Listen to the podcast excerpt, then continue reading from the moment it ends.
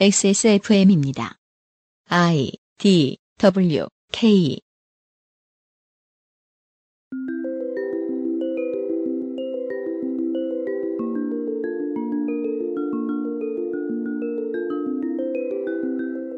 알았던 듯 몰랐던 르포.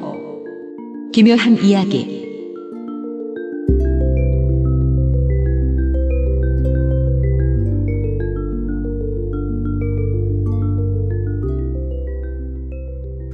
업데이트 날은 2018년 7월 14일 오후 3시입니다.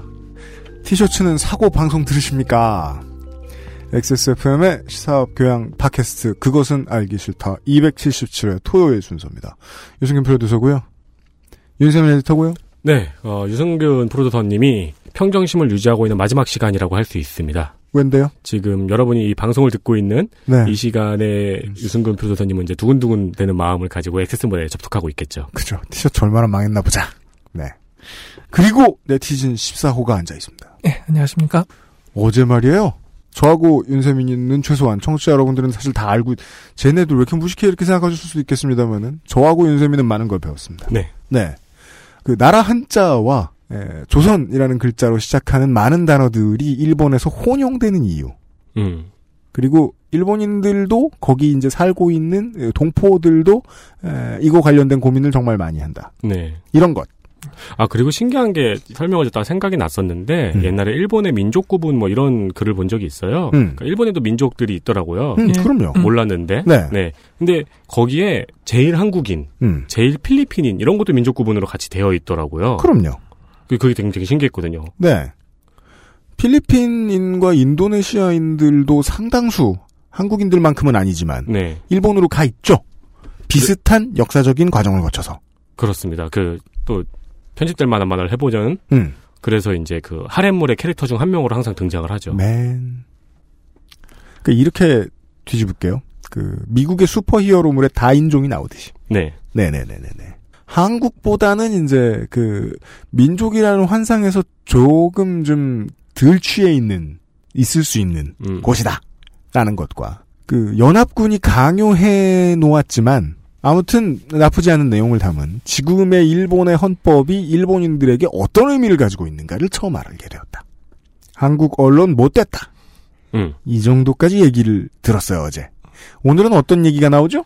자, 그래서 새롭게 생겨난 일본 헌법이 가려고 하던 일본의 방향을 사람들이 받아들이긴 했는데 아직 제대로 받아들이지 못하던 시절, 머리로는 음. 알았지만 가슴으로 알지 못하던 시절에 이런 일이 있었습니다. 혹시 귀국 사업, 귀환 운동, 북송 사업이라는 말 들어보신 적 있습니까? 아, 북송 사업이라는 단어 빼고는 저에게는 모든 것이 생소합니다. 오늘은 이런 이야기를 들어볼 모양입니다. 광고를 듣고 시작을 하도록 하지요. 아, 저는 지금 메이드 카페와 공산당이 없는 아, 한국의 수도 서울에서 강변 어딘가에서 방송을 보내드리고 있습니다. 전자는 있나 봐요, 요즘? 메이드 카페요? 네.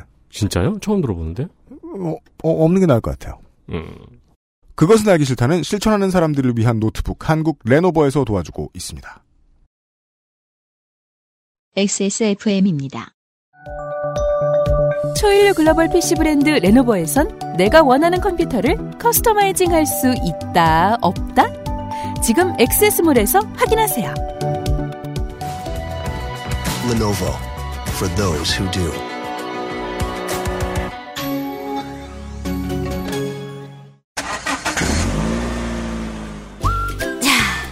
출발할까?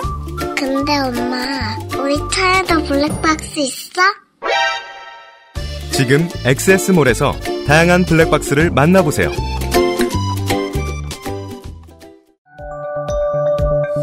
글로벌 판매량 number one 노트북 브랜드 레노버에서 gaming 노트북을 제작한다면 프로게이머를 위해 최적화된 리전 Y 시리즈를 XS몰에서 확인하세요. Lenovo for those who do.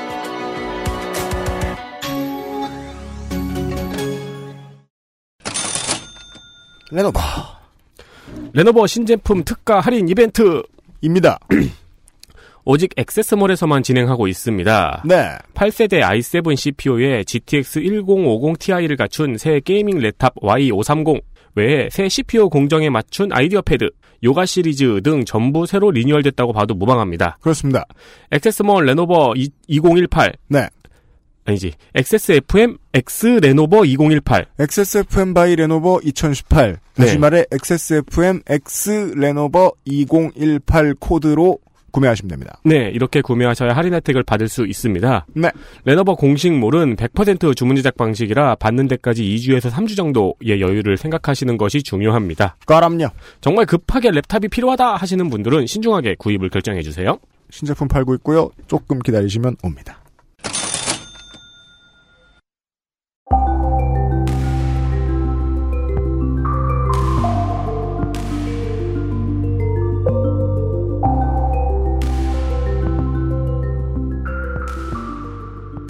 (2018년의) 첫 번째 기묘한 이야기 두 번째 시간입니다 귀국 운동 아니구나 아 귀환 운동 음. 귀국 사업 그건 이제 우리나라 같은 경우에는 그 해외 입양된 분들을 다시 불러오는 데 쓰였던 단어 같은데요. 음. 이 단어를 어, 이 용어들을 나열한 이유는 똑같은 걸 지칭하는 게 다르기 때문입니다. 똑같은 걸? 예. 한국에서는 북송 사업이라고 하는 걸 음. 일본과 북한에서는 귀국 운동이라고 하기도 하고 어, 귀국 사업이라고 하기도 하고 귀환 운동이라고 하기도 했죠. 아, 이건 용어의 혼재의 천국이네요. 예.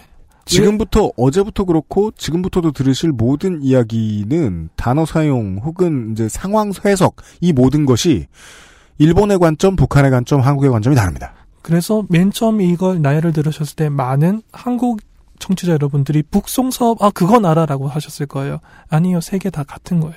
음, 한국에서는 흔히 북송 사업이라고 하는 사업이 있었죠. 네. 한국에서 봤을 땐 북송 사업이라고 부른다. 여기서 제3자 같은 단어네요. 여기서 극명하게 드러나죠. 한국에서 북이 북한인 거죠. 그쵸. 음. 노스가 아니고. 네. 네. 1959년부터 1984년까지 의외로 최근까지죠. 음. 약 25년 동안 93,340여 명의 제1동포 및 가족이 일본에서 북한으로 이주합니다. 25년간 예. 10만 명이 좀 안 되는. 인원이 이주합니다. 이 당시에도 당연히 양국은 정식 국교가 없었기 때문에 이 귀환 혹은 송환 사업은 일본 적십자사와 조선 적십자회를 통해서 진행됐습니다. 음, 여러모로 NGO의 손과 시민단체의 손을 많이 거쳐야 하네요. 국교가 없으니. 이게 단순히 일본 한반도 한반도 일본 사이에서 벌어진 일이 아니라 여러분 기억을 떠올려 주십시오. 1959년부터 84년이면 냉전 시기입니다. 음. 네. 냉전 시기에 자유 진영에서 북한이면은 공산 진영이죠. 아, 그렇구나. 자유 진영에서 공산 진영으로 10만 명 가까이 이주한 사례는 찾아보기 어렵습니다. 아, 그러네요. 철의 장막을 뚫고 이거 전 세계 역사학자들, 현대사를 공부한 역사학자들 굉장히 중요한 사, 사건이었어요. 음, 이런 예는 다른 곳에서 찾기 어렵거든요. 냉전 체제에 가장 활발했던 인적 교류군요. 예, 그 시절에 얼핏 떠올려도 그렇지 않나요? 다른 사례 기억이 나시는 거 있나요? 자유진영에서 공산진영으로 10만 명 가까이 간 사업. 그러니까 그 반대였으면은 음. 예를 들어 공산진영에서 자유진영으로 10만 명 가까이가 왔으면 나팔을 신나게 불었을 텐데 그렇죠. 자유진영에서 공산진영으로 10만 명이 갔다고 하니까 예. 자유진영에 살아, 살고 있는 사람들의 귀에는 들어가기가 힘들죠. 하지만 역사학자들에게서는 이만큼 중요한 일이 없죠. 이게 도대체 왜 있었던 거냐. 음. 그래서 아직까지도 세계 각국에서 연구가 진행되고 있고 네. 가끔 한국 방송에서 굉장히 질 좋은 다큐멘터리 같은 걸 반영하기도 합니다. 음. 이 사건에 음. 관해서 음. 북송 사업이 본격적으로 논의된 것은 1950년대부터입니다. 음. 일본은 이때 사회 내 극빈층으로 전락한 제1동포들의 생활을 지원하는 것에 어려움을 겪고 있었습니다. 그리고 당연한 말이지만 당연한 건 아닙니다만 차별도 상당히 극심했어요. 이건 뭐 한국보다 더 했거나 예. 네 그랬겠죠. 예. 차별이 극심하고 소수 민족인데 경제적으로 경제력이 약하면 차별에 노출되는 건 굉장히 뭐랄까 쉽게 그렇죠. 예상하실 수 있겠죠. 차별은 네. 보통 이런 식이죠. 음. 처음부터 못 먹고 못 살게 차별해 놓고 못 먹고 못 살아서 반발하면 그걸 가지고 더 차별하고 못 먹고 못 살기 때문에 하는 수 없이 범죄를 저지르게 될, 수, 될 수밖에 없는 상황에 노출되면 그걸 가지고 더 차별하고 네, 그래서 결국 난민은 범죄자다라는 식으로 도식을 만들려고 하고 네, 그렇게 돌아가게 되어 있죠.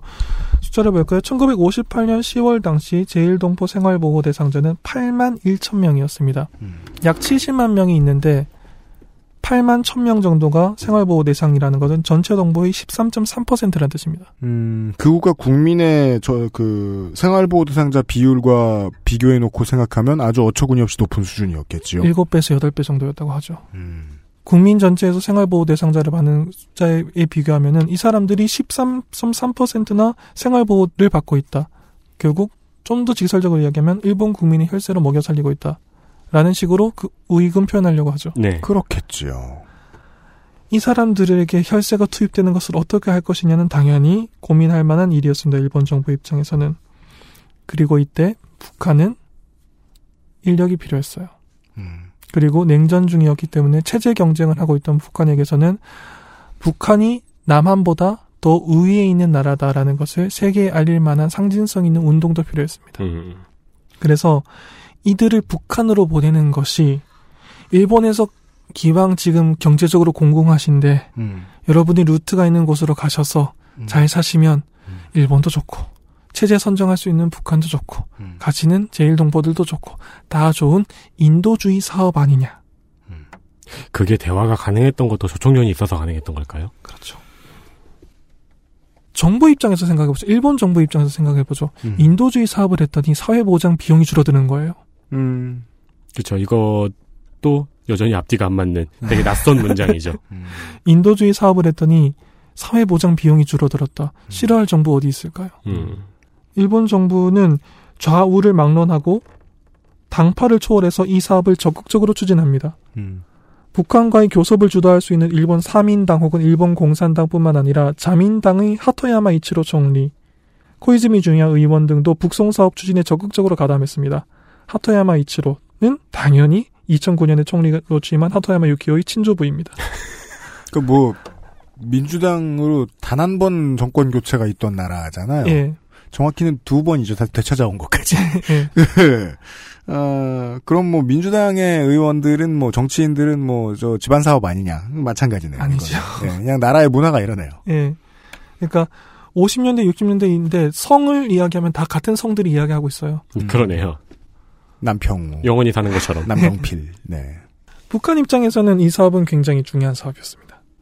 체제 우월성을 증명하려고 했다라고 하면은 그 좀 무리를 한 것처럼 들릴 수도 있는데 그리고 이걸 현대의 한국인 청취자 여러분께 어떻게 설명을 해야 될까요? 음. 당시에 실제로 북한이 한국보다 잘 살았다는 걸. 그거 설명 안 하셔도 돼요.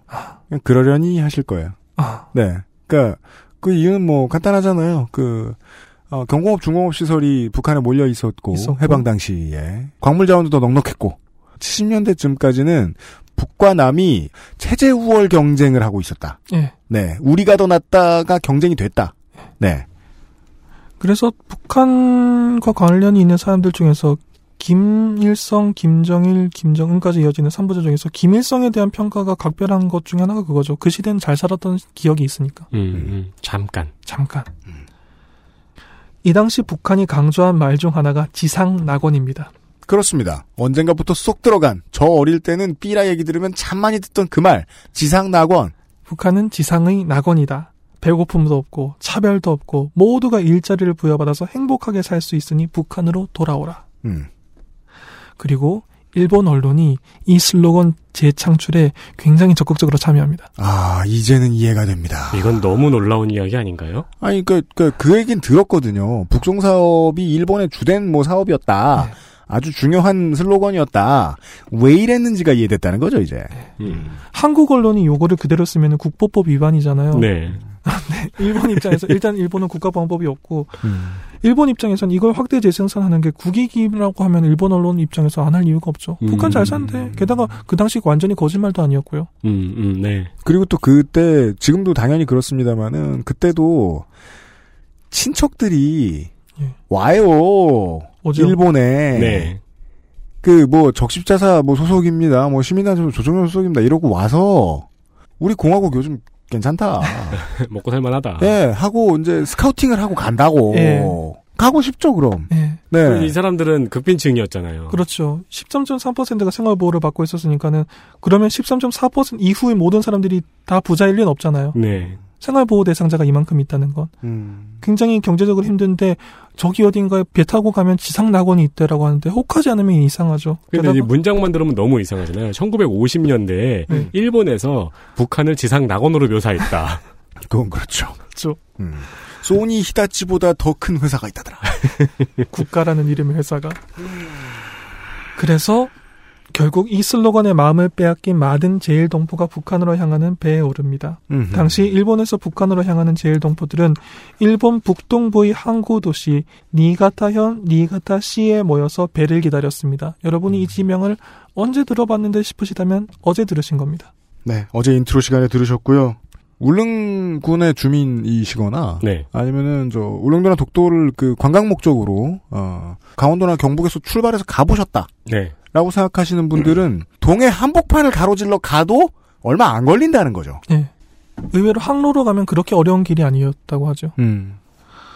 이 니가타현 니가타시에 지금도 그 기념하는 뭐 것들이 있는데 음. 여기에 모여서 그 양국 적십자회와 적십자 사가 한 거기 때문에 인도주의 사업이었어요. 네. 귀국 사업 기념비 같은 게 있을 수 있겠군요. 예. 거기에 네. 사람들이 모여서 배를 기다리면서 밥을 먹고 아 시간- 비가 비가 필요하지 않구나. 예. 예. 시간을 보내다가 배가 오면은 배를 타고 북한으로 갔습니다. 음. 이 북송 사업 초기에 사용된 배는 초기에는 소련의 선박이 사용되었습니다만 후기에는 조총련의 자금으로 건조된 유명한 배 만경봉호가 사용됩니다. 이 배는 유명하죠. 왜 북한과 관련된 이야기에서 만경봉호라고 하면은 한국 언론들이 제가 그걸 좀 한국 언론 여러분들이 만약에 이 방송을 들으시면 좀 해주셨으면 싶은 일이 있는데 용어 정리를 좀 해주셨으면 좋겠는데 시사 용어를 던져요. 음. 만경봉호가 입항한다고 한다. 그러면 무슨 핵잠수함이 들어오는 것처럼 이야기를 하면서 핵잠수함이나 뭐 아무 생각 없이 보는 뭐 저 같은 사람 은 오징어인가 이렇게 생각할 수도 있는데 굉장히 위험한 배가 들어온다는 뉘앙스는 전달하는데 그걸 전달하는 데는 성공하는데 이 배가 어떤 역사적인 그걸 갖고 있는지는 용어 정리 같은 기사를 안 내주시더라고요. 특히 음. 최근에. 그러니까 Iron Curtain의 시대의 평화의 상징이라는 거예요. 이 중요한 건. 만경봉호. 1971년에 취역한 페리선.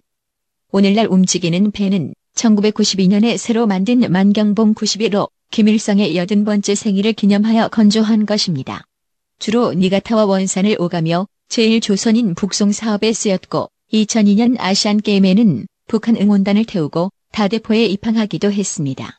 부산 사화구에 있는 통일아시아드 공원은 이때의 인적 교류를 기념하기 위해 만든 것이지요. 만경봉호가 다시 남으로 찾아온 것은 16년 후인 올해 2월 동계올림픽과 패럴림픽 성공기원 3주연 관현악단 특별공연 전 현송월 단장을 포함한 예술단 본진의 이동을 위해서였고 입항했던 묵호항에서는 보수단체 회원들이 격렬한 항의 시위를 하기도 했습니다. 그 만경봉호가 상징을 가졌던 게 이때부터죠. 그러니까 음. 북송 사업에 사용된 배였어요. 아, 저, 저도 지금 알았네요. 그래서 만경봉호가 우리나라로 올 때 주로 오- 그 이름을 달고 오는 거군요. 네, 만경봉호는 굉장히 중요한 배입니다. 이게 음. 북송 사업에 사용되면서 유명해졌고 실질적으로 북한과 일본을 오갈 수 있었던 배예요. 지구를 뚫은 배죠. 7, 80년대의 시각으로 보았을 때는. 그렇군요. 예. 네, 그리고 조총련이 이 배 건조에 자금을 댈 수 있었다고 하는 건 조총련이 이 당시 일본에서 어느 정도 경제를 갖춰나가기 시작했다는 거죠. 음, 네. 그러면 북한 입장에서는 조총련 간부들은 대임은 줘야죠. 음. 음. 네. 중요한 인물로 대우를 해야 되죠. 네. 그렇죠. 예. 네. 근데 실제로는 야쿠자가 되지 않았나요? 그러니까 그런 얘기도 해야, 그러니까 그런 얘기 안 해요. 그, 그, 그 그래요. 아니, 모든 건 뭐 명함 있죠. 네. 근데 그 아, 마치 그 저 영화 대부의 배경처럼 예, 그 흔히 하는 이야기죠. 파친코 사업에 많이 진출했다고 하죠. 네, 네, 네. 예, 그러면은 자금이 굉장히 많이 들어오니까요. 네, 맞습니다. 네. 저희가 이제 그, 어, 피지스톱 Rewind 시간에 그 한국 의 이제 그 한반도의 화해 무드와 관련된 이야기 한번 뒷이야기 들려드린 적이 있었는데 그 북한 내에 자본주의를 퍼뜨린 매우 중요한 첨병으로서의 개성공단에 대해서 얘기를 해드렸어요. 네. 개성공단에서 나왔던 물자가 전국을 돌더라. 음. 근데 그 비슷한 그 그거하고 거의 비슷한 상황을 만경봉호까지는 아니지만 조총연계들이 일본 오고 가면서 전파하거든요. 음. 좀더 원류에 가깝거든요. 네. 그날 방송에서는 뭐 방송 시간상 뭐 그런 얘기까지 다 할 수는 없었습니다. 네. 그런데 이 북송 사업은 당연히 그렇게 모든 사람을 행복하게만 한 사업은 아니었습니다. 초기에는 네. 일본에서 정말 힘들게 살다가 북한에 가니까는 특히 체제 선전을 해야 되기 때문에 많이 잘 베풀지 않습니까? 네. 체제 선전을 할, 해야 되는 상황에서 온 사람들을 후대하다가 그 소문을 듣고 사람이 더 오기 시작하면은 지원이 조금씩 줄어드는 건 어느 나라나 비슷하죠. 네. 지금 세터민 이 음, 음. 그렇죠. 북한으로 들어간 사람들이 점점 북한도 자신들의 경제력을 이 모든 사람들을 경제적으로 완벽하게 환대할 수 없기 때문에 지원은 조금씩 줄어드는데 그 안에서 성공할 수 있는 길은 당연히 북한이라고 해서 모두 다 있는 건 아니니까 네. 거기서도 힘들게 생활하는 사람들도 생기게 되고 또 한 가지 중요한 게 있습니다. 지난 방송에서 제일동포 상당수가 특히 1920년대 후반에서 30년대에 건너갔던 사람들은 한반도 남부 출신 농촌 출신자들이라는 이야기를 했을 거예요. 그렇죠. 이 사람들이 간 거예요. 그 말은 북한은 고향이긴 한데 남의 땅이었어요. 음. 상당수의 사람들에게. 네. 왜 이렇게 됐는가에 대한 설명을 지금 드린 겁니다. 조총련이 강했기 때문에 북한으로 가게 된 거예요. 예. 그런데 정작 사실 한반도 내에서의 자신의 루트는 남쪽에 있던 사람들이에요.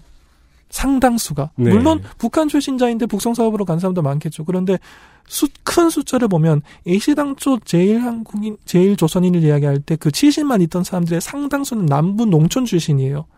이 사람들을 10만 명 가까이 북송했다면 그 상의 상당수는 남부 출신이라는 거겠죠. 그런 굉장히 위험한 상황이, 그러니까 위험한 상황이라는 거는 사상의 검증이라든가, 네. 네. 뿌리에 대한 추궁이라든가, A시당초 거기서 적응하는 것도 자신들이 기억하고 있던 한반도 환경과는 다른 환경이기도 하고요. 네. 음. 일단 자기 고향이 아니고요. 너무 춥고, 고향이라는 거는 좀 더 좁은 개념이잖아요. 네, 네. 내 고향은 한반도라고는 하진 않잖아요. 네. 음, 도시 그렇죠. 단위로 생각을 할 텐데 그렇죠. 남부 출신자들이 북한으로 간 거예요. 음. 게다가 제일 동포와 결혼한 일본인 여성들 그들이 보호하는 자녀 같은 일본 국적자 6,839명 정도가 이때 북한으로 갑니다. 음. 일본 국적자들이. 그거는 지상낙원이랑 선전이 한몫을 했겠네요. 예, 그리고 아무래도 유교적인 사고방식이 양국 다 있기 때문에 네. 남편이 갈 때 결혼한 부인들이 따라가게 음. 된 거죠. 음. 이것도 나중에 굉장히 큰 문제로 남습니다. 특히 이렇게 결혼을 한다고 했는데 3위가 될 사람이 뭐 국적이 그렇다고 하더라. 뭐 우리는 오픈 마인드니까 괜찮다. 음. 그래서 결혼을 시켰고 애들도 낳았는데 이 사업이 있어가지고 가족이 함께 건너가서 산다고 한다. 뭐 그럴 수도 있지라고 보내놨는데 나중에 경제적으로 공궁에서 아사자가 몇십만 백만 명 나왔다는 소문을 들었을 때 부모 마음은 그죠. 심지어 다시는 못 올 줄도 몰랐을 것 같아요, 갈 때는.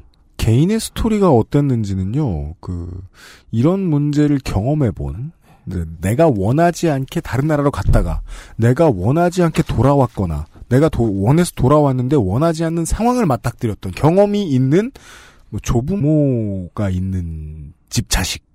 이어도 이해할까 말까요. 예. 음. 예. 개인들을 중심으로 한번 봐주셨으면 좋겠어요. 북한이 갑자기 60년대와는 분위기가 많이 달라져서 심각한 독재 그 전체주의 국가가 되고 그 와중에 경제적으로 굉장히 몰락하게 되고 따라서 아사자가 나오는 상황까지 갔을 때 일본인들이 우리가 무슨 짓을 했느냐라는 생각을 했을 땐 이미 늦었죠. 심지어 근데 이게 84년까지 북송 사업이 있었잖아요. 그러니까요. 그리고 이렇게 냉전의 상황을 뚫고 Iron Curtain을 뚫고 일본과 북한 사이를 오간 만경봉호는 한편으로는 북한이 조총련의 직접 지시를 내리는 장소로도 사용됐습니다. 네. 이걸 뭐 부정할 수는 없습니다. 혹시 문세광 사건이라고 아십니까? 유경수 여사 피습 사건의 범인이죠. 네. 이게 참 흥미롭죠. 유경수 여사 피습 사건 혹은, 혹은 박정희 대통령 피습 미수 사건은 네. 한국에서도 당연히 유명한 이야기입니다. 네. 그런데 한국은 직전에 그 그분의 딸이 대통령이었기 때문에 전직 대통령과 연관된 이야기로 이 문제가 굉장히 크게 거론이 되죠. 음, 그 사람이 어떤 식으로 어머니를 잃었냐, 어떻게 음. 퍼스트 레이디가 되었느냐, 음. 결국 부모가 둘 다 총탄에 사망하게 된 사건의 하나의 연결고리로 음. 육영수 여사 피습 사건이 들어가잖아요. 네. 근데 일본에서는 이 사건을 보통 문세광 사건이라고 불러요. 음. 피습한 범인 이름으로 부릅니다. 그래서 한국에서 오히려 유경수 여사를 피습한 사람이 제일 한국인이라는 걸 모르는 사람이 많아요. 문세광은 제일교포 2세입니다. 그리고 한국 측 수사 기록에 따르면 유경수 여사 저격 사건에 관해서는 굉장히 유명한 일정한 음모론이 있습니다. 음. 그 음모론의 세부적인 내용에 대해서- 대해서는 저는 언급하지 않겠습니다만 네. 한국 측의 수사 기록에 따르면 문세광은 1974년 8월 15일에 유경수 여사를 저격하기 전에 만경봉 호에서 북쪽 인물과 접촉해서 지령을 받았다라고 되어 있습니다. 네. 음. 어제와 오늘 그리고 다음 주까지 이어질 이 모든 이야기들은 이 죄다 한 줄 정리를 원하시는 분께는 권해드릴 수가 없는 이야기들입니다. 한 줄 정리 좋아하시는 분들이요, 그 역사의 소용돌이에 한번 자기가 껴보죠. 그럼 모두를 다 미워하게 됩니다. 음. 왜냐하면 세상에 일관된 정책을 가지고 있는 정치는 어디에도 없기 때문입니다. 네. 정치라는 직업이 일관되게는 죽어도 할 수 없습니다. 가끔 그렇게 하는 곳들이 있죠. 극우백색. 거기는 일관돼 있기 때문에 내 옆에 누가 죽어도 일관돼 있으면 괜찮아요. 네. 개인의 삶의 입장에서 만경봉호가 주는 의미는 이렇게 여러 가지였다는 거죠. 누군가에게는 평화의 상징, 나에게는 자식을 빼앗아간 나쁜 배. 누군가에게는 더 이상 배고프지 않을 수 있을 수도 있다는 희망의 배. 네. 누군가에게는 스파이 전쟁의 셔틀 같은 느낌입니다. 국모를 죽이라고 하는 흉탄을 네. 품은 암살자에게 지령을 내린 흉악한 배. 네. 네. 아니죠. 그 대통령을 죽이려고 하는 지령이었겠죠. 아, 죄송합니다. 네. 그리고 그 의미는 만경봉호도 어, 혹은 평화헌법도 다 비슷하게 가지고 있습니다. 혹은 어, 많은 사람들의 이익을 대변해 주었던 조총련도 누군가에게는 그렇게 여러 가지 의미라는 거예요. 나를 고향 아니고 딴 데 떨어뜨려놨어. 예, 심지어 어떤 연구가 중에서는 이것은 10만 명 정도를 납치한 사건이다라고 말을 하는 사람도 있습니다. 그 이제 뭐 결과적 결과론적인 네. 이야기이긴 하지만 그러니까 이렇잖아요. 뭐 7만 명은 고향을 찾아 행복했고 2만 명은 고향 아닌 딴 데 가서 미치겠고 만 명은 자기 고향을 원하지 않게 떠나, 떠나왔다. 전부 다 납치야? 그런 식으로 네. 과격한 표현을 쓰게 되는 네. 거죠. 이제 이제 뭐 사기극 같은 의미의 음. 납치였겠죠. 예. 그리고 이렇게 얘기하죠. 누군가한텐 사기고 누군가한텐 사기 아니고 누군가한텐 납치고 누군가한텐 금이 환영이었다. 네. 그렇죠. 네. 이렇게 약 10만 명의 제일동포들이 북한으로 건너갔습니다. 그리고 그 사이에 일본은 전국이 다른 국면으로 접어들게 됩니다. 뭐죠? 안보 투쟁이라는 거죠. 안보 투쟁. 일본은 학생 운동 같은 게 없다라고 말하면은 그거는 정확한 진술은 아닐 겁니다. 있었는데 한국만큼 크게 성공하지 못했다라고 얘기하는 것도 좀 잔인하지만 그 정도는 맞다고 봐요. 예. 좀 더 빨리 있었죠. 그 1900, 무라카미 류 자, 그 69이었나? 그거 보면은 학생 운동에 대한 이야기도 나오고 그러던데. 예, 1960년대가 피크였으니까요. 일본은 1951년 9월 8일에 미국 샌프란시스코에서 연합국가 전쟁 상태를 종료하는 평화조약을 맺습니다. 샌프란시스코 강화조약이라고 하지요. 네. 이 조약을 비준한 연합국은 일본의 주권을 승인했습니다. 드디어 일본은 연합군 총사령부의 지배에서 완전히 벗어나 주권 국가로 돌아가게 됩니다. 1951년에요. 완전한 항복 6년 만의 일입니다. 일본이 주권국이 되었으니 원래대로라면 연합군은 일본에서 떠나야 됩니다. 그럴 리가요. 하지만 계속 있어도 돼요. 아직까지 있잖아요. 미국이 왜 미국이겠습니까? 네. 미국은 태평양을 지배하면서 전 세계를 지배한 국가이기 때문에 태평양은 미국의 바다여야 됩니다. 네. 그러면 미국 입장에서 일본은 절대로 놓칠 수 없습니다. 은근히 이 김민아 씨 이야기하고 연결되는 측면이 있습니다. 미국은 태평양을 놓칠 수 없기 때문에 일본을 쥐고 있거든요. 네. 미국이 보았을 때 동해까지가 태평양이에요. 네. 그래서 한국에도 발을 붙여놓고 안 뛰는 겁니다. 미국은 전략적인 요청 중인 일본에서 그냥 철수할 생각이 없었기 때문에 샌프란시스코 강화 조약이 체결되던 날 일본과 안전보장 조약을 체결합니다. 그렇습니다. 그리고 이 조약을 바탕으로 미군은 계속해서 일본을 주둔하게 됩니다. 이것이 주일 미군의 시작이죠. 약관 개정이라고 볼 수 있습니다. 일본 입장에서는. 네. 주권은 가지는데 약관에 보시면요, 고객님, 저희는 안 나가요. 그런데 1951년 당시 안보 조약의 개념은 자체적인 방위력이 당시만 해도 거의 없었던 거의 전무했던 일본을 미군이 대신 지켜준다라는 내용이었습니다. 간단하게 이야기하면. 예. 하지만 아직 1950년대입니다. 강한 일본에 대한 향수가 있는 정치가들이 없을 수가 없죠. 한국이랑 비슷한 상황이라고 보시면 좋을 것 같아요. 이승만 이후에 했던 모든 노력은 이승만을 날려버리지 못했어요. 정치권이 했던. 친일파들은 그대로 남았잖아요. 일본도 마찬가지죠. 강한 국가를 좋아하는 정치인들은 우르르 남아 있었다. 그러니까 분명히 그런 얘기가 나왔던 거죠. 전쟁에서 이길 수 있었다. 일본은 2차 대전 때 항공모함을 운용했던 나라입니다. 네. 근데 현재 항공모함이 없어요. 그렇게까지 차이가 나는 거죠. 음. 음. 그 당시의 전력을. 그 향수를 갖고 있던 일본 정치인들에게 이 조약은 당연히 성해차지 않습니다. 일본은 완벽하게 방위력이 거의 없는 상태이고 미군이 우리를 대신 지켜준다. 그것도 태평양 전쟁에서 직접 싸운 미군이.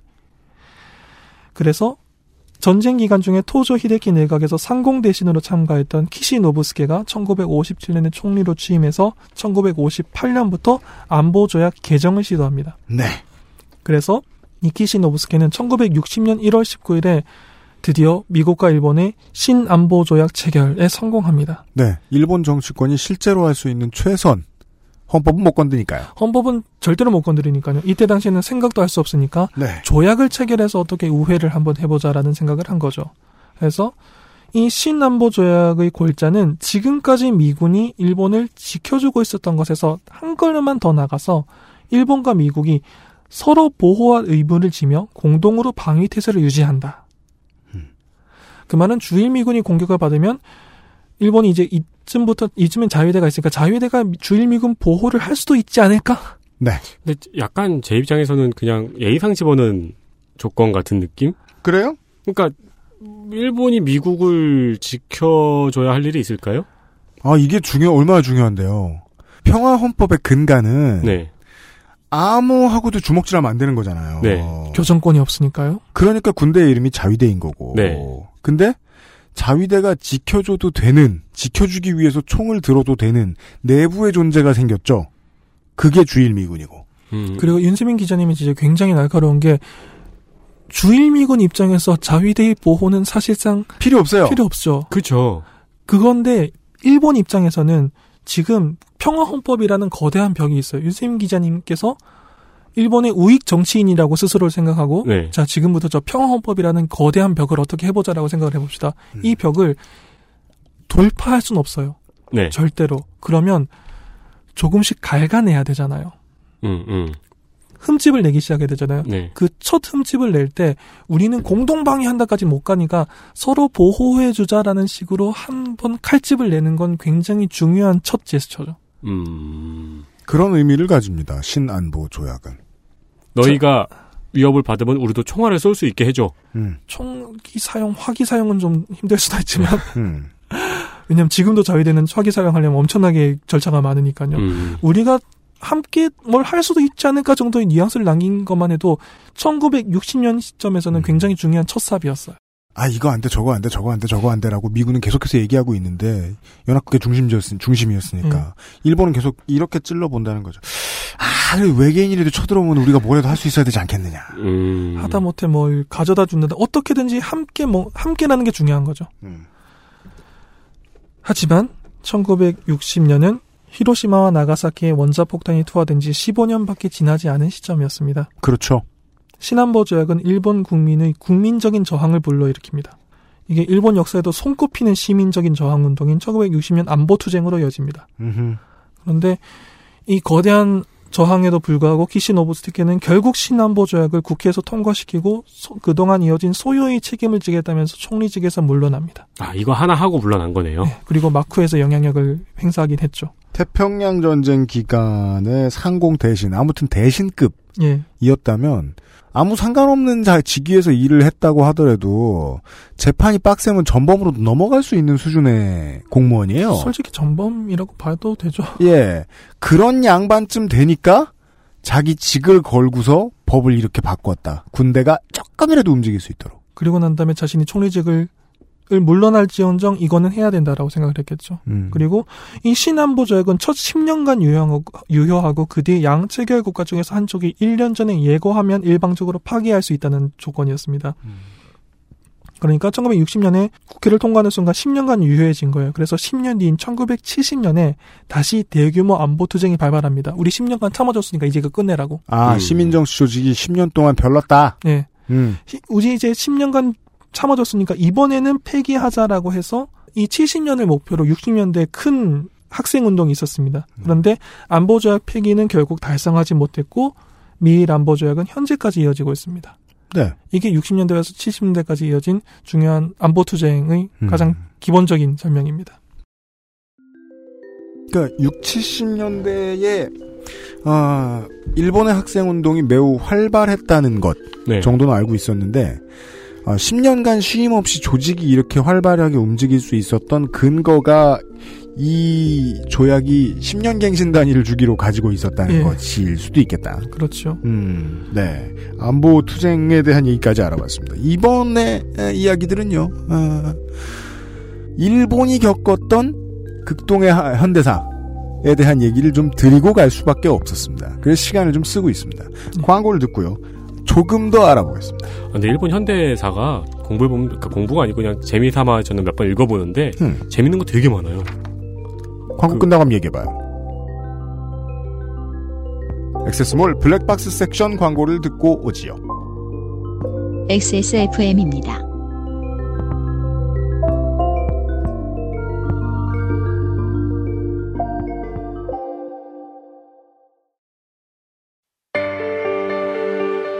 누구에게나 있지는 않습니다. 누구에게나 필요한 존재지만요. 당신을 위험으로부터 지켜주지는 못합니다. 하지만 당신이 스스로를 지킬 때 큰 도움이 됩니다. 거짓말을 하지 않습니다. 그래서 당신, 그리고 주변에 모르는 사람들도 지켜줄 수 있습니다. 곁에 있는 것만으로도 당신은 든든해집니다. 나는 당신의 블랙박스입니다. 당신 그리고 타인의 삶을 지켜주세요. 엑세스몰에서부터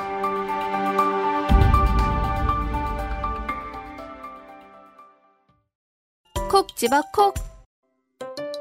깔끔한 맛의 경기도 김치를 만들기 어려울 땐 콕 집어 콕. 오차 없이 지켜지는 절임 과정, 양념 배합, 저온 발효, 숙성. 정부가 보증한 전통 식품 인증 업체예요. 그러니까 김치가 생각날 땐 콕 집어 콕.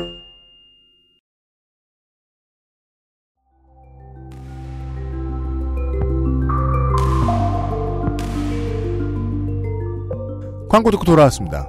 윤세민 에디서는 얼마나 재미있는 일본 현대사를 알고 있습니까? 아니 알고 있는 건 아니고, 그러니까 제가 저번에도 그 저기 뭐야, 바로 물러서냐? 아니 그냥 재미삼아 읽은 거니까요. 네. 그렇게 추궁하면 다 물러서죠. 네. 아, 그래, 나도 그럴 거예요. 네, 네. 당신 그- 뭘 알고 있습니까? 그 아이프릴콕 광고 얘기했을 때도 무슨 뭐? 그 버블 경제 시대 일본 코카콜라 광고요. 아, 아, 예, 네, 예. 그거 보는 것도 재밌고 음. 야쿠자의 역사 공부해도 재밌고 음. 뭐 3대 개인의 일생 같은 거 공부해도 재밌고요. 그래요. 네. 음. 그 일본의 뭐 이제 연예 기획사, 특히 이제 코- 코미디 기획사들의 홍망성쇠 같은 거 봐도 굉장히 재밌어요. 음. 앞에서 고개 끄덕끄덕 하고 계시잖아요.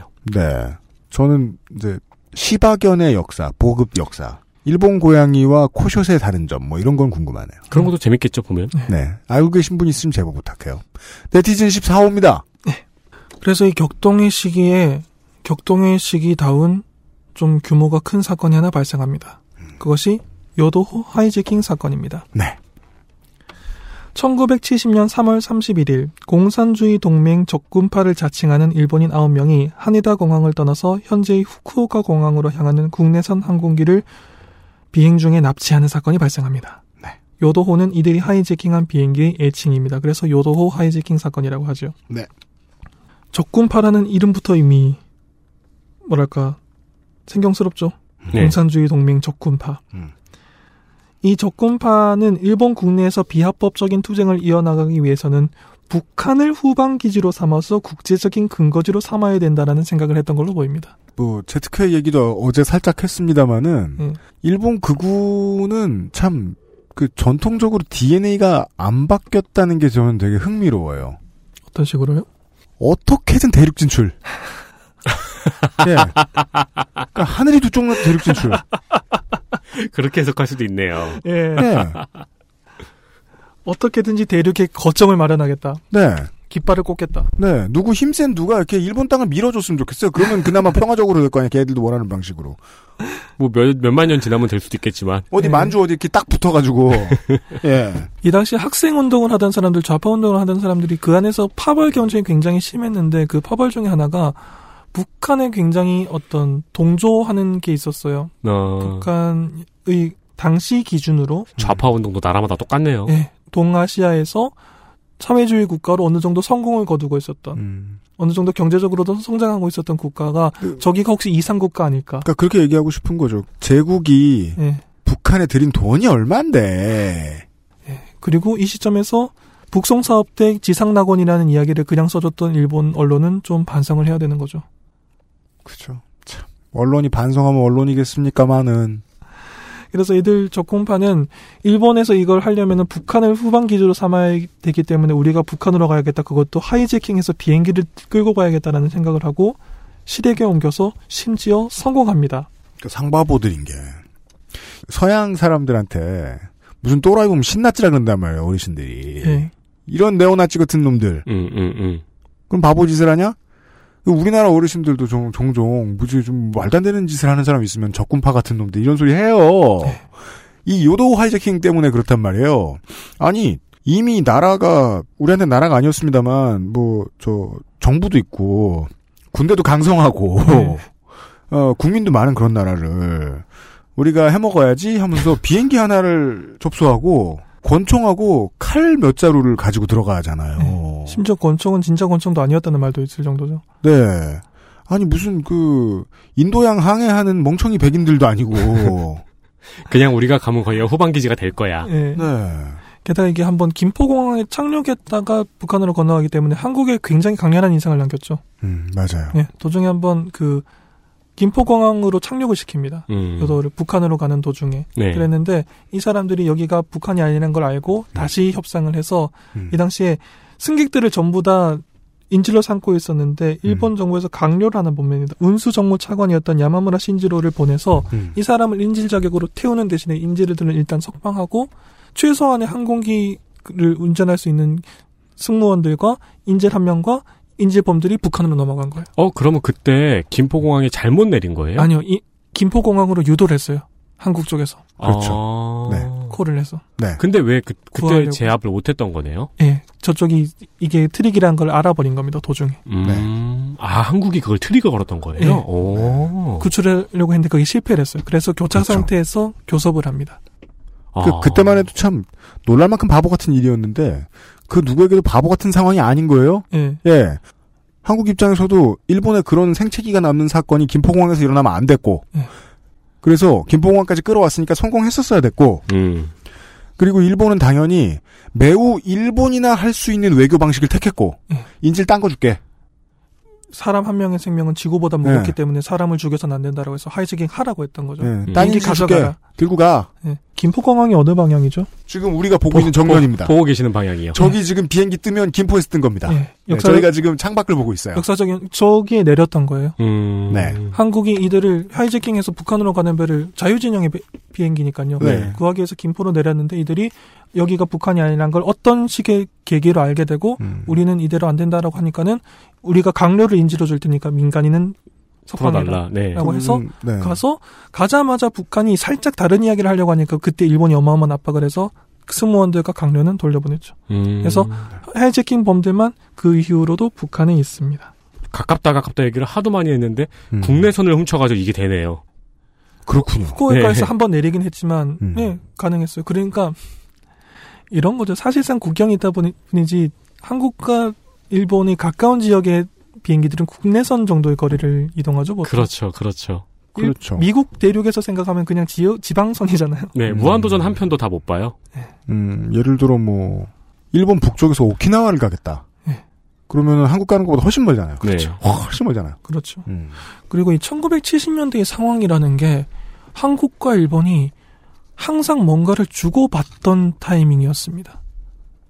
김대중 납치 사건 기억나시나요? 네, 네. 음. 일본에서 벌어진 일이죠. 네. 그렇죠. 일본 입장에서는 굉장히 불쾌하죠. 네. 그래서 한국 외교관 한 명이 페르소나 농그라타를 받기도 했잖아요. 네. 그래서 외교관이 돌아올 정도로 굉장히 큰 사건이었잖아요. 이거는 맞습니다. 일본 입장에서 한국에게 불쾌할 수 있는 일이죠. 음. 요도 하이제킹은 일본이 한국에 빚을 진 거죠. 음, 그렇죠. 어쨌든 구해주려고 했고, 음. 어쨌든 김포공항에서 그 일을 해준 덕분에 아무도 죽지 않고 살아 돌아올 수 있었고, 네. 그런데 조금 시간이 지나고 난 다음에 제일동포 2세가 대통령을 저격했어요. 맞습니다. 한국과 일본이 요 당시 60년대 70년대 이때 주거니 받거니 했어요. 네. 외교적으로 내가 너한테 빚을 졌다. 내가 너는 나한테 나쁜 일을 했다라고 그러고 있었던 상황인 거죠. 음. 근한 한 3, 40년을 수교만 있었지 좀 띄엄띄엄 하고 살았는데 너무 가까이 있다 보니까 이런 일이 서로 생겼다는 거죠. 예. 그렇죠. 인적 교류가 안 될 수가 없었으니까. 근데 지금 사실상은 본론 우리가 시작하기 전에 마지막으로 예, 네티즌 14호님이 들려주신 이야기는 어, 납치 사건이었습니다. 네, 비행기 납치 사건이었습니다. 그 아홉 명의 납치범들은 사실상 북한에서 영웅 대접을 받으면서 그렇습니다. 북한에서 생활을 하기 시작했습니다. 개국 초기를 보면 돌아보면 남한보다 북한이 반일, 항일 이런 감정이 되게 컸기 때문에 예. 일본에서 체제 전복 꿈꾸는 바보가 있다. 그럼 또 데리고 와서 대접해 준단 말이에요. 예. 그게 그렇게 연결되는 거 너무 웃기네. 그러니까 우리가 지금 두 시간 내내 앞으로 다음 시간에도 계속 그 얘기를 하는 거예요. 국가가 볼 때하고 내 개인이 볼 때하고 다른 사람이 너무 많아요. 같은 네. 사람인데 이 이야기가 좀 중요합니다. 그렇죠. 그러니까 북한은 기본적으로 자신들이 항일 운동 과정에서 건국한 나라라는 걸 굉장히 프로파간다로 강력하게 사용하는 나라입니다. 네. 김일성과 김정일이 그걸 했다고 하죠. 항일 혁명이라고 하던가요? 그걸? 네, 맞습니다. 항일 혁명을 하면서 그 과정에서 건국한 나라고 그것이 제국주의에 대한 항거였기 때문에 우리는 위대한 민족이고 엄청난 프로파간다를 써요. 항일이 굉장히 큰 가치입니다. 그렇기 때문에 그 후손들이 아직까지 그 안에서 핵심 역할을 하는 거고요. 음. 혈통을 다지잖아요, 심지어. 음. 네. 하지만 이 적군파 9명은 그냥 바보들이었다. 네. 저의 개인적인 평가로는. 그, 80년대에는 그런 농담도 막 있었어요. 그, 저 신문 보면서 그 기억이 나는데, 음, 무슨, 그, 김포공항에 왔다가, 면세점 같은 걸 보고, 아, 여기가 아닌가 보다 갔다는 소리가. 아니, 그러니까 근데 그 거짓말이고요. 농담이고요. 네. 하늘에서 이렇게 봐도 이렇게 저렇게 좋은가 싶어. 아니면 지도도 잘 안 보였을 수도 있고요. 네. 예. 당시의 관제 기술이 어땠는지는 잘 모르겠네요. 그러고 보니까. 네. 예, 그런 격동의 70년대를 겪고 있었습니다. 그리고 그때부터 일본에서 조금씩 기이한 일들이 생기기 시작합니다. 네. 기이한 일들은 지금부터입니다. 그것은 알기 싫다는 경기도 김치의 진수, 콕 집어 콕 김치에서 도와주고 있습니다. 그 경기도 김치요. 네. 그 광고 전부 국산 그거 있잖아요. 네. 그거를 지금까지 전북 익산으로 들으셨다는 어떤 분이 계시던데. Oh my God. 전북 익산. 다양한 오해가 있었는데 그게 최악이네요. 저 정말 성우가 위대하다고 느낀 게 그거였어요. 그 한방 학과 있지 않습니까? 아, 인생은 한방을 아 정말 그 인토네이션으로 하시는 거 보고 감탄했어요. 김송성우요. 네. 제가 그거 그 둘이 앉아가지고 한 수십 번 연습했던 것 같아요. 예. 실수하면 강원랜드 광고 된다. 예. 한방 건강학과 광고인데. 딱 그거잖아요. 근데 인생은 한방. 네. 어 감탄했습니다. 진짜. 맞아요. XSFM입니다. 콕 집어 콕. 식구가 많아도 나 혼자 살아도 김치는 콕 집어 콕. 시원한 백김치, 감칠맛의 갓김치, 아삭한 총각김치. 무게도 포장도 원하는 만큼 다양해요. 그러니까 김치가 생각날 땐 콕 집어 콕. 세계에서 유일하게 카본 소재로 제작한 프리미엄 노트북 레노버 ThinkPad X1 Carbon, X1 Yoga. 내 비즈니스, 내 삶의 프리미엄을 더해보세요. Lenovo for those who do.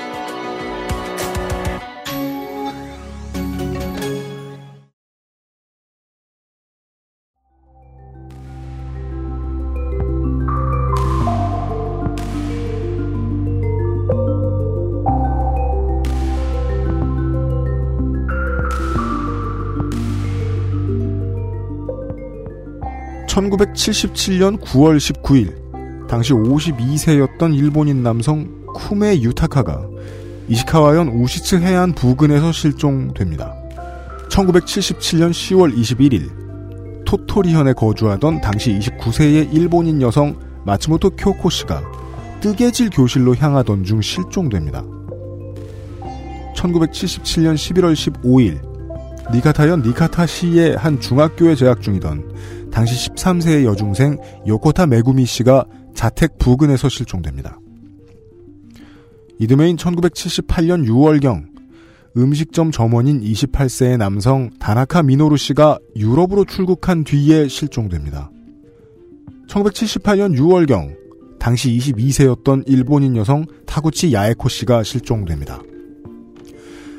1978년 7월 7일 데이트를 하러 간다는 말을 남기고 후쿠이현에 거주하는 23세의 남성 치무라 야스시 씨와 23세의 여성 하마모토 후키에 씨가 실종됩니다. 1978년 7월 31일 니가타현에서 잠깐 외출하고 돌아오겠다는 말을 남기고 20세 남성 하세이케 카오루 씨가 실종됩니다. 같은 날 오쿠도 유키코 씨라는 사람도 외출한 뒤에 실종됩니다. 다음 달인 1978년 8월 12일 카고시마 현에서 해변에 노을 보러 가겠다는 말을 남기고 외출한 23세의 남성 이치카와 슈이치 씨와 24세의 여성 마스모토 루미코 씨가 실종됩니다. 같은 날 니가타현에서는 함께 장을 보러 가겠다고 외출한 일본인 여성 2명, 당시 46세였던 어머니 소가 미요시 씨와 19세의 딸 소가 히토미 씨가 동시에 실종됩니다. 1980년 5월 유럽에서 체류하고 있던 당시 22세의 일본인 남성 이시오카 토오루 씨와 26세의 남성 마츠키 카오루 씨가 실종됩니다. 1980년 6월 중순 미야자키 현에 거주하던 43세의 일본인 남성 하라 타다야키 씨가 실종됩니다. 1983년 7월경 유럽에 거주하고 있던 당시 23세의 일본인 여성 아리모토 게이코 씨가 실종됩니다. 이렇게 총 12건의 사건을 통해서 17명의 일본인이 종적을 감춥니다. 명단이 있으니까 공통점을 살펴보면은 그 오음질리교 사건 같은 느낌이 듭니다. 그러니까 종교라든가 네. 집단이 필요로 하는 연령대의 사람들이에요. 20대 얘가 주로 많고요. 그래요? 네. 날만 봐가지고 저는 저는 아직 아무것도 모르겠어요. 그 인구 1억이 넘는 나라에서 어떤 이유로든 일정한 숫자의 실종자가 발생하는 건 완벽하게 막을 수는 없습니다. 그렇죠. 그죠. 하루에만도 한 동네에 몇 명의 실종 신고가 들어올 거예요. 예, 자의적인 가출도 있고 뭐 그냥 뭐 술 먹다 잠을 자는 걸 수도 있고. 그러니까 네. 이 사람들 말고도 다른 사람들도 실종이 되었겠죠. 기간 어마어마하게 동안에. 많으니까요. 네. 예. 당시 일본 경찰은 이 각각의 사건들을 개별적인 실종 사건으로 보고 있었습니다. 당연하게도요. 그리고 훗날 밝혀진 이 사건들의 공통점은 아까 말씀하신 연령대가 잘못되는 것도 있었고요. 유럽에서 실종된 일본인들을 제외하면과 미야자키 현 정도의 예외를 제외하면 이들의 실종 장소가 이시카와 현, 토토리 현, 니가타 현, 후쿠이 현, 카고시마 현 모두 동해에 접해 있는 지역이었던 겁니다. 아하. 그리고 특히 니가타가 많죠. 우리나라로 따지면 뭐 속초, 강릉, 울진 이런 데서 발생한 실종자들이란 뜻이네요. 그런 느낌이 그런 음. 뉘앙스겠죠. 네. 일본의 해안에서 사람들이 실종됐습니다. 그런데 중요한 게 당시 이 사건들에 대해서 뭔가 위화감을 느끼는 사람들이 한 명, 두 명 나오기 시작했는데 음. 이 17, 12건의 사건 17명 중에서 특히 두 명이 동시에 실종된 사건들이 있었죠. 78년 7월 7일에 데이트를 하라는 말을 남기고 후쿠이현에 거주하는 치무라 야스시 씨와 야마모토 후키에 씨, 하마모토 후키에 씨, 그 다음에 음. 잠깐 외출하고 돌아오겠다던 하스이케 카오루 씨와 오쿠도 유키코 씨, 해변에 노을 보러 가겠다던 이치카와 슈이치 씨와 여- 마스모토 루미코 씨. 커플이 실종됐어요. 모녀가 실종된 사건도 있고요. 예. 일본 언론이 맨 처음에 음? 이라고 느낀 건 커플들이 실종된다는 거예요. 이건 좀 안 좋은 이- 식으로 표현하면 도시 전설이 하나 생길 만한 기반이 있는 풍문이죠. 음, 네. 실종된 건 확실했어요. 그런데 요즘 들어서 데이트 하러 나갔다던 커플이 안 돌아오는 게 세 건이나 있었다. 아, 스토리가 시작이 될 수 있다. 예. 그냥 한명 한 명 없어지는 건 스토리 라인이 안 서지 않습니까? 음. 그런데 연인들이 자꾸 실종된다. 그래서 이걸 처음에 커플 실종 사건이라고 부르는 언론도 있었어요. 음. 처음이라 하면 뭐 70년대 말 혹은 80년대, 80년대 초반일 수 초반, 예. 있겠죠. 의문의 커플 실종 사건 이 정도면 타블로이드지에서 한번 물어볼 만한 주제죠. 네. 음, 그렇죠. 가십으로. 네, 네. 어 이거 좀 이상하다. 어디 어디에서 그런데 또 소문이 들리기 시작하는 거예요. 그 둘을 끌고 가는 사람을 봤다. 그 커플들은 자기 생활에 전혀 문제가 없었고 가출할 만한 이유도 없었다. 무슨 사랑의 도피 같은 걸 할 만한 이유도 전혀 없는 사람들이었다라던가 음, 그 사람들이 갔던 지역에서 뭔가를 봤다라는 사람들이라던가 음. 기자들이 처음엔 호기심이었을 거예요 아마 호기심으로 정보를 모으기 시작하니까 뭔가 이상하다 뭔가 이상하다라는 게 점점 모이기 시작하는 거죠 하지만 1980년 기준으로요 커플 세 커플이 해안에서 사라졌는데 이 커플들은 틀림없이 어떤 국가의 공작원들이 납치해 간 것이다라고 하는 건 외계인이 납치해 갔다 수준의 도시 전설이죠 그렇죠. 그렇군요. 현실성이라는 입장에서 음, 일본은 평화로운 국가입니다. 그게 오히려 문제였던 것일 수도 있죠. 일본은 누군가와 지금 전쟁을 하고 있는 상태도 아니고 심지어 군대도 자위대라고 이상한 이름으로 하고 있어요. 우리는 누구와 전쟁을 할 생각도 없고 우리는 평화롭게 번영하고 있는 국가다. 우리와 뭔가 스파이전을 할 만한 필요가 없을 것이다라는 전제가 있어요. 음. 이게 조금 다릅니다. 네. 우리는 평화로운 나라고 우리 어- 지금 적어도 전쟁 끝나고 난 다음에 누구한테 원조질을 하지 않았고 음. 그런데 어떤 국가에서 이 사람들을 납치해갈 리는 없지 않냐? 거의 진짜 외국 외계인이 납치했다 수준의 도시 전설로 들릴 법했어요 당시에서는. 음. 그런데 이게 사실로 밝혀지죠. 그렇죠. 되게 오랜 시간 이게 사실로 밝혀지기 전까지 이럴 리가 없 다라고 주장하면서 이 음모론을 일축해온 매우 똑똑하고 사려 깊은 사람들이 있었겠네요. 그렇죠. 그리고 그 사람들은 보통 일본이 좀 더 평화로운 나라가 되어야 한다고 주장하는 사람들이고 덕분에 이게 사실로 밝혀지면 그들의 평화론이 갑자기 지나친 이상론처럼 보이는 착시 효과를 불러일으키죠. 네. 일본 내 평화주의자 반전론자들에게 이 사건이 준 타격은 어마어마합니다. 저는 지금 드디어 이 이야기가 몹시 재미있어지기 시작했습니다. 그전에 재미없으셨어요?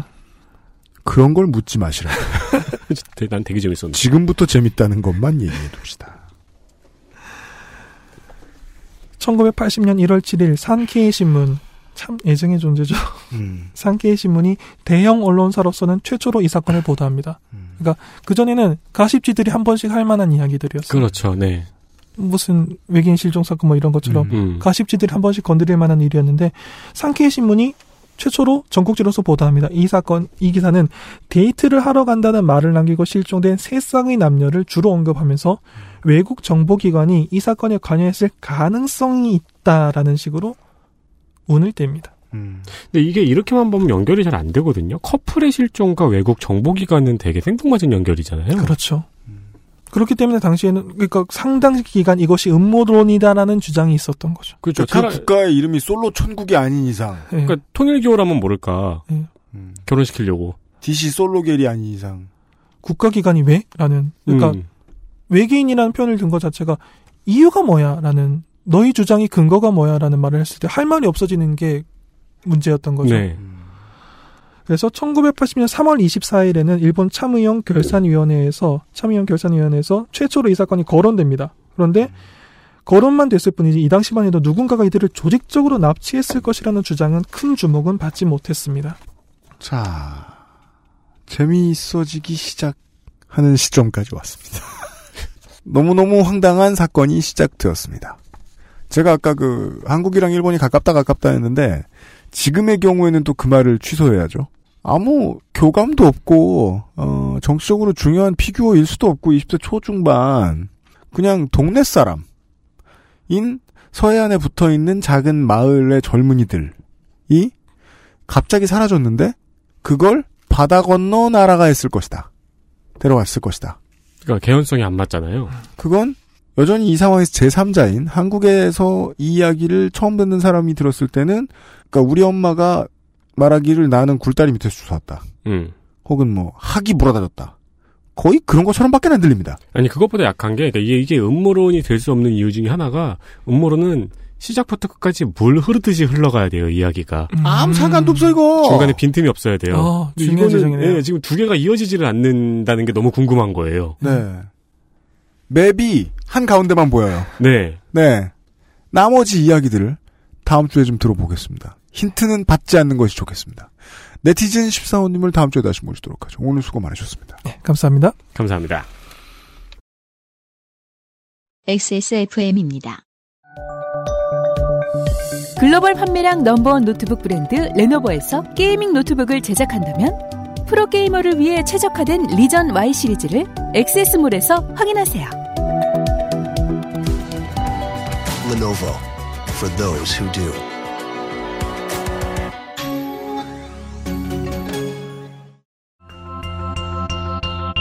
놓치지 마세요. 몸이 원하는 첫 번째 선택. Big Green 액세스몰에서 만나는 빅그린 모이스처 테라피. 아스트랄 뉴스 기록실 뉴스 아카이브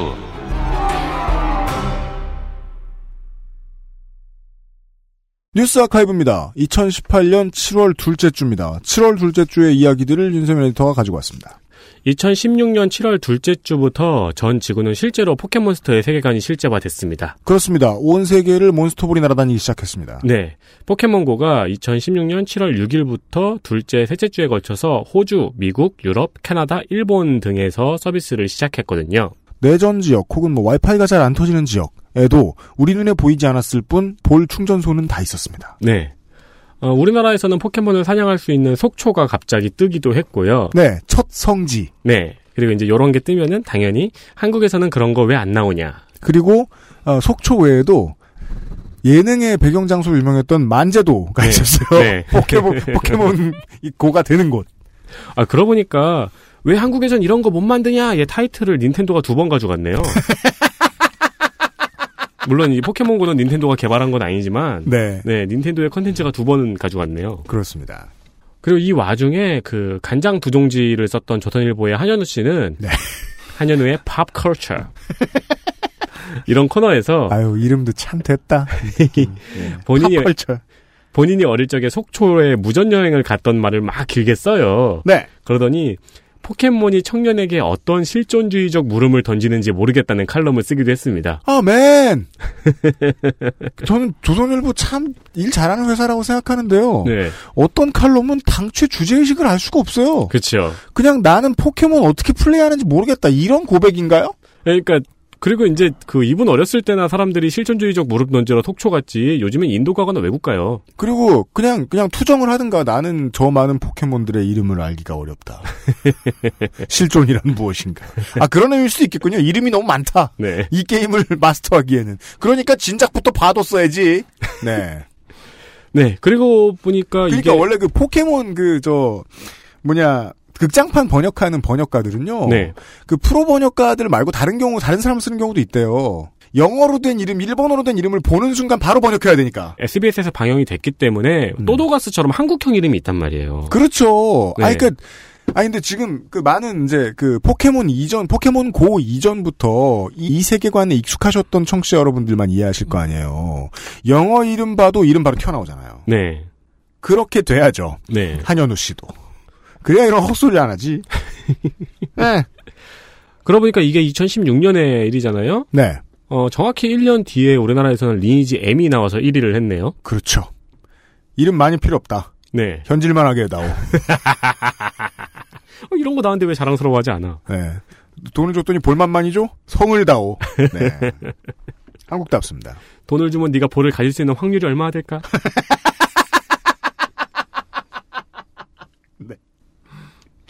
아이고. 지금, 지금 두 주째 계속 TJ 쿠폰 얘기만 하고 있어요. 네. 다음은요. 우리 모두가 까먹고 있었습니다. 네. 과연 국정원은 아직도 안드로이드 폰을 들여다보고 있을까요? 아, 그렇죠. 2015년 7월 둘째 주에는 국정원이 이탈리아의 해킹 전문 회사의 해킹 프로그램을 구입한 것이 알려졌었습니다. 네. 저희들이 그 당시에 이제 그 RCS 에피소드를 통해서, 아, 국정원이 사기당했다. 라는 네. 추측을 해드렸었죠. 그리고 셋째 주에는 어, 카톡 검열 기능과 갤럭시를 뚫어달라는 custom order가 있었다는 것이 보도되었죠. 그렇습니다. 어, 이 사건은 국정원의 국정원 직원의 자살로 연결되었습니다. 네. 이제는 모두 다 기억하십니다. 네. 찾아보니까 작년 아카이브 시간에도 저희가 국정원 직원 자살 사건을 이야기를 했더라고요. 음. 그래서 올해는 이 얘기를 빼려고 그랬는데 음. 그때 방송을 들어봤거든요. 음. 우리가 이 사건은 곧 밝혀질 것이라고 이야기를 했더라고요. 아, 진짜요? 네. 저 많이 틀려요. 밝혀져야 하잖아요. 네. 어, 국정원 직원의 자살 사건도 그렇고, 그리고 지금 우리의, 지금 제가 들고 있는 이 갤럭시가 안전한지에 대해서도 어쩐지 하나도 알 수 없게 돼버렸습니다. 그러게 말입니다. 네. 두 가지 재밌는 게, 어, 갤럭시 시리즈의 보안 문제에 대해, 네. 이게 위험하다는 언플 같은 게 된 적이 없어요. 그렇죠. 그러니까 이게 세상을 읽으시는 중요한 방식인데요. 어떠한 제품군에 대한 그 문제가 뻔한데 그 문제가 이슈화되지 않죠? 그러면 그 문제를 이슈화시키는데 돈을 쓰는 상대 기업이 없었다는 뜻입니다. 1번. 어제 김민아 씨는 사실 뭐 이 얘기는 안 해주셨는데 원래 그 사회가 인기가 있어야 계속 파요 또. 네. 좀 중요합니다. 그 이제 이 이야기가 정말 큰 이슈가 돼야 5년형 받을 흉악범이 20년형도 받고 음. 25년형 받을 흉악범이 사형도 받고 그러니까 종신형도 받고 이러는 겁니다. 이명박의 비리와 관련된 흥행이 너무 안 됐습니다. 저는 이제 이걸 청와대 입장에서 말하는 게 아니라 여권 여당의 정치인들 입장에서 말하는 거예요. 이명박을 파느라 낙검수가 깃발을 들고 그걸 따라가서 열심히 파, 그러니까 열심히 자기 시간을 바쳤던 여당 정치인이 너무 많아요. 그 사람들이 좀 허탈해졌어요. 음. 왜냐하면 시민들의 선택은 이명박근혜 시대를 이렇게 끝냈다라는 데 집중돼 있었거든요. 네. 그래서 이명박이 해먹은 그 큰 돈에도 불구하고 돈만 가져갔네? 좀도둑이야 정도의 생각으로 지금 정리가 된다는 게 문제예요. 음. 저는 이게 문제라고는 생각 안 해요. 왜냐하면 국민들이 그렇게 생각하면 그 생각이 맞는 거라고 좀 보기 때문에. 그래서 이명박이 벌집 수여놓듯이 다 자기 입맛에 맞게 여기 custom order라는 단어 나왔죠. custom made 해놓은 이 국정원의 문제에도 지금 터지고 있는 최순실 시대의 기무사 문제보다 더 많이 파헤쳐 파헤칠 수 있는 동력은 없지 않나라는 생각이 든다는 거예요. 그러게요. 되게 살짝 아쉬워요. 그러니까 시기가 돌아오길 비는데요. 네. 예, 지금만 봤을 때는 동력이 주어질까 모르겠어요. 음. 왜냐하면 지금 이 정도 해놓은 거 가지고도 저 자유한국당은 충분히 미친 듯이 국회를 스톱시켜 놨거든요. 오랜 시간 동안 과거사 발목 잡기 하지 마라 말고는 지금 다른 코드가 아예 없어요. 지금 야당은. 할 거 많은데. 네, 할 것도 그렇게 많은데. 아, 그래서 좀 걱정된다. 이거 실체를 못 바뀔까봐. 하나 더 하죠. 네, 옛날 얘기 하나 준비했습니다. 네. 좀 있으면 재헌절입니다. 그러네요. 7월 17일이죠. 그 전까지 티셔츠가 배송되진 않습니다. 예, 네. 예약 판매를 하는 거고요. 네. 오늘은 재헌의회가 17일에 공포한 바로 그 헌법을 제정한 날입니다. 네. 4.3 사건으로 선거가 치러지지 않은 제주도를 제외한 전국에서 뽑힌 재헌의회의 의장은 이승만이었습니다. 그렇습니다. 그리고 재헌 이후 이승만이 대통령이 되는 것도 거의 기정사실화 되었던 시기였습니다. 음흠. 당시에 유진호가 썼던 헌법 초안은 의원 내각제, 양원제였고 실제 의회에서도 그렇게 합의가 된 상황이었습니다. 그렇습니다. 근데 이승만이 갑자기 그럼 나 대통령 안 할 거야. 아무것도 안 할 거야. 대통령 중심제로 해. 라고 땡깡을 부리기 시작했습니다. 네. 어, 여기서 근데 이승만이 안 한다 그러면은 재헌도 늦어지고 음. 한민당도 곤란해지고 음. 정보 수립이 북한보다 늦어지기도 하고 그게 제일 마음에 안 들었어요, 이 사람들은. 네, 뭐 그런 상황이었거든요. 음. 아니 그리고 대선 한 달 전에 대통령이 갑자기 후보가 갑자기 안 한다 그러면 네. 난리가 나죠. 그 거의 지금 뭐 죄송스러운 비유입니다만은 안철수급으로 중요한 기로에서 땡깡을 여러 번 폈는데 네. 그게 다 먹혀 들어가죠 이승만의 경우는 좀 네, 다른 네. 점이. 어, 이 땡깡은 되게 critical했죠. 음. 어, 그래서 유진오가 직접 대통령 중심제로 하면은 쿠데타가 일어날 거라고 설득하기도 했습니다. 네, 아주 여러 차례 얘기했다고 하죠. 네. 그러나 결국에는 인촌 김성수의 집에서 제헌헌법을 대통령 중심제로 고치게 됩니다. 그렇습니다. 김성수 참 잘 살아요. 네. 어, 이 대통령 중심제로 고치고 나서 우리나라는 이승만 쿠데타 쿠데타가 되었죠. 그렇습니다. 어, 어제 이 시간에 말씀드렸습니다. 이승만 쿠쿠 DJ 노무현 이명박 쿠 이런 식으로 될 수 있었을 수도 있던. 예. 그리고 그 사이 김영삼 뺐어요. 아 그렇구나. 아 근데 만약에 그 보통 사람이 친이 쿠데타를 또 주도했으면은요 삼당 합당이 되었을 때 그 저 뭐냐 평민당파들은 얻어갈 자산이 없었거든요. 음, 음, 네, 네. 김영삼 안 갔겠죠. 네. 하긴 그랬으면 민주정부 시절도 오지 않았겠네요. 생각해 보니까. 네. 한국은 나머지 동아시아와 비슷한 역사를 답습했겠네요. 네. 그 헌법 기초의원들이 합의했던 사안이었고 이것이 단 하루에 바뀌었다는 것으로 되게 유명했죠. 네. 유진호는 참 똑똑하기도 해요. 대통령제는 쿠데타하고 밀접하게 연관돼 있었다고 믿고 그게 자연스럽다고 생각하는 정치 세력. 예전에는 그걸 이제 그러선 안 된다라고 생각하는 사람들이었다면 지금 남아 있는 정치 세력들은 그걸 겪은 사람들이죠. 네. 그 원래 그렇게 되는 거야. 이- 이런 유진호 말대로 되던데? 예. 그 둠은 뭐 군인들이 뭐 그냥 잡초만 뽑을 것 같아? 다총 쥐어주면 다 수도, 수도로 들어온다니까? 이, 이런 생각을 가지고 있는 사람들이 아직도 좀 있다는 거죠. 네, 네. 중요한 건. 그러고 보면 신기해요. 우리나라 최초의 헌법을 쓴 사람의 말대로 됐어요. 한 50년간. 그렇습니다. 기무사 문건 관련 수사를 미친 듯이 열심히 해야 할 이유가 저는 여기 있다고 봅니다. 예. 아, 이제, 그, 국민들이 아주 기기묘묘, 그러니까 신묘한 방법으로, 에, 촛불만 들고서 이렇게나 정권을 바꿔 줬으면, 그 전에 있었던 군정의 문화하고 멀어지는 가장 중요한 키는 여기에 있다고 봅니다. 쿠데타라는 게 옵션 중에 있을 수도 있다라고 생각하는 정치 세력하고 완전하게 단절을 하는 거죠. 음, 네. 네. 이제 목요일 날 말씀 못 드렸는데 그 첫 발로 이 문재인 정부가 선택을 했던 것이 국방부 장관하고 합참의장을 해군 공군으로 등용을 했던 거였죠. 네. 예. 그게 이제 지금의 송영무 장관이 자꾸 말 실수하고 꼰대 티풀 풀 내는 그런 중요한 이유 중에 하나입니다. 국가가 일단은 지금의 여당이 청- 청와대가 군인들하고 원래 안 친해. 네. 그리고 일부러 안 친한 사람들하고 데리고 와. 그 중에 강성을 데리고 와. 왜? 육군을 다스려야 될 거 아니야. 국방부 장관이. 성질 더러운 놈을 데리고 왔어. 그랬더니 개꼰대죠. 이런 모든 건 한 세트라는 얘기를 하고 싶은 거예요. 이게 우리가 지금 저, 이, 기묘한 이야기를 하면서 말씀드리고 싶은 건데, 정치인은 하나를 선택하면 하나를 포기한다니까요. 네. 안 그럴 수가 없어요. 그 선택을 알려드리고 싶은 거예요. 근데 그 선택들이 너무 심한 선택 위주로 가면 무슨 일이 있는가를 이번 주와 다음 주에 알려드릴 거고요. 네티즌 14호가. 네. 근데 보통은 무조건 나쁜 것 하나 좋은 것 하나 붙어있는 세트를 선택하게 돼 있다는 겁니다. 그 말 너무 웃기잖아요. 우리 반 짱이 너무 포각해서 너무 포악한 놈이라서 딴 학교에서 짱 한 명을 우리 반에 전학시켰어. 걔도 좋은 놈은 아니야. 음, 송영무 장관을 이해하라는 뜻이 아닙니다.